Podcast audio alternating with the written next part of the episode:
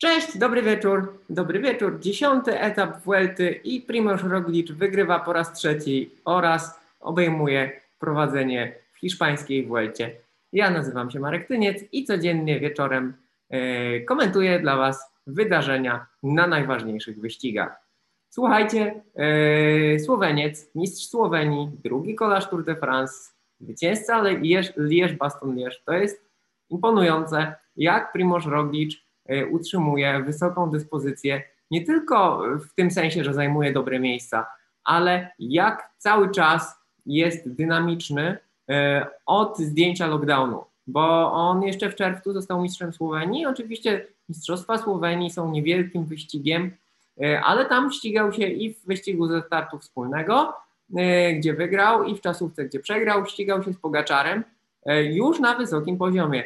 Mm, potem w lipcu trenował, w sierpniu Tour de Lens, e, wygrane Dauphine Libre, które, e, z którego się wycofał, Tour de France, który jechał rewelacyjnie do tej ostatniej nieszczęsnej czasówki, potem Mistrzostwo Świata, e, potem Liège-Baston-Liège i teraz słuchajcie Vuelta, na której już wygrał trzeci etap.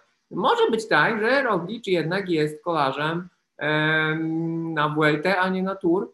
Może ta jego właśnie dynamika jest tą jego najbardziej e, eksponowaną i najważniejszą cechą, dzięki której jest w stanie e, wygrywać e, najważniejsze wyścigi, ale nie wszystkie najważniejsze wyścigi. Tour de France w tym roku rozgrywany był w dzikim tempie, jednakże to jest wyścig, gdzie to bardzo, bardzo wysokie tempo jest na przykład utrzymywane przez dłuższy czas. Roglic najlepiej wygląda na to, chociaż w przeszłości też dobrze spisywał się na tych najdłuższych podjazdach, ale wygląda na to, że jego tą najważniejszą cechą jest y, przyspieszenie z wysokiego tempa, zrobienie przewagi i to zrobił y, na finiszu dziesiątego etapu.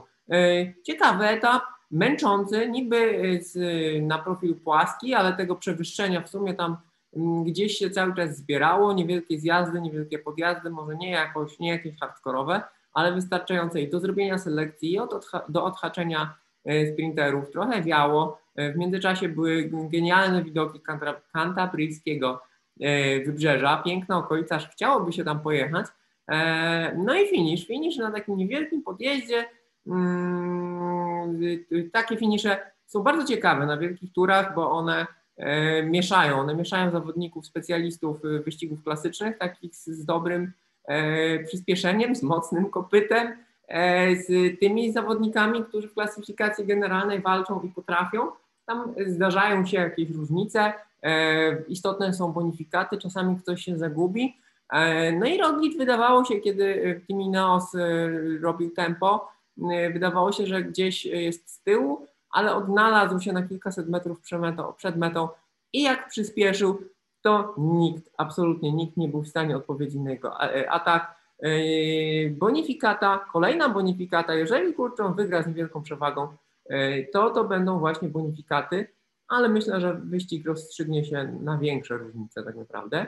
E, bonifikata sędziowie, mimo że tam była jakaś niewielka, niewielka przerwa, no to sędziowie nie zaliczyli różnicy czasu do ósmego zawodnika, do e, Martena. W związku z tym pierwszy tak naprawdę z faworytów, z faworytów, zawodników wysoko będących w generalce, którzy dostał 3 sekundy straty, to był Poest, który był 12, Karapas 14, Mas 16 um, i tam gdzieś się też zaplątał Hugh Carty. E, Hugh Carty już nawet z 10-sekundową e, stratą. E, natomiast Roglic dostał bonifikatę i to wystarczyło do zrównania się w czasie z Karapazem. To jest podobna sytuacja jak na Giro d'Italia, mm, tylko że tam to było przed ostatnim dniem. Tutaj mamy jeszcze sporo wyścigów e, do rozegrania.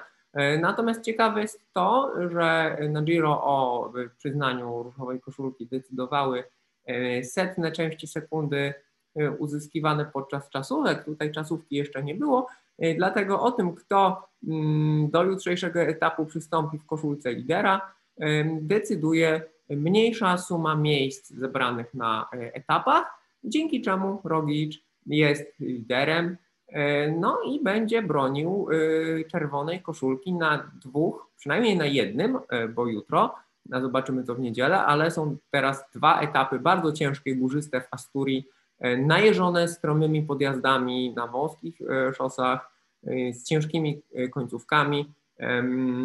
No i to będzie bardzo duże wyzwanie zarówno dla Roglicza, E, jak i dla jego pomocników e, z Jumbo Visma. Pamiętajmy, że wycofał się Tom Dumoulin, który był jego głównym, jednym z jego głównych pomocników, ale Dumoulin w przeciwieństwie do Roglicza no już nie zniósł tego e, skróconego, najeżonego wyścigami i wysiłkami sezonu. Wymęczony, wymęczony wrócił do domu. Jutro, tak jak mówiłem, Lagos de Somiedo, bardzo ciężki podjazd do mety, ale w sumie cztery duże podjazdy, oprócz tego kilka mniejszych, nawet y, takich bez premii, y, a w niedzielę słynny y, podjazd Potwór, podjazd Monstrum, czyli Angliru. Po tych dwóch dniach zobaczymy, komu w ogóle nogi nie odmówią posłuszeństwa.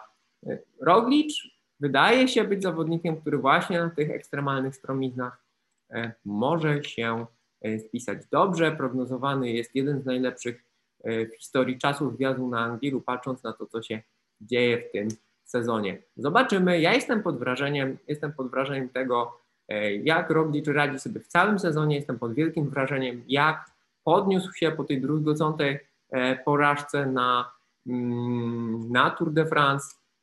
Już rozpoczęliśmy dosyć ciekawą dyskusję na Twitterze na temat tego, że być może jednak ta jego przeszłość e, w skokach narciarskich, która jest e, nieco anegdotyczna, może tak naprawdę powoduje, że ten gość ma naprawdę bardzo, bardzo silną psychikę.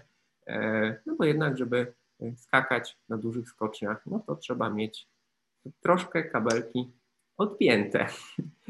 Tyle ja, słuchajcie, świetny etap. Szykujcie się, szykujcie się na górski festiwal E, w sobotę i w niedzielę, bo to już jest końcówka sezonu i to mogą być jedne z bardziej spektakularnych etapów w tym roku. E, dziękuję Wam uprzejmie e, i do zobaczenia jutro wieczorem. Cześć.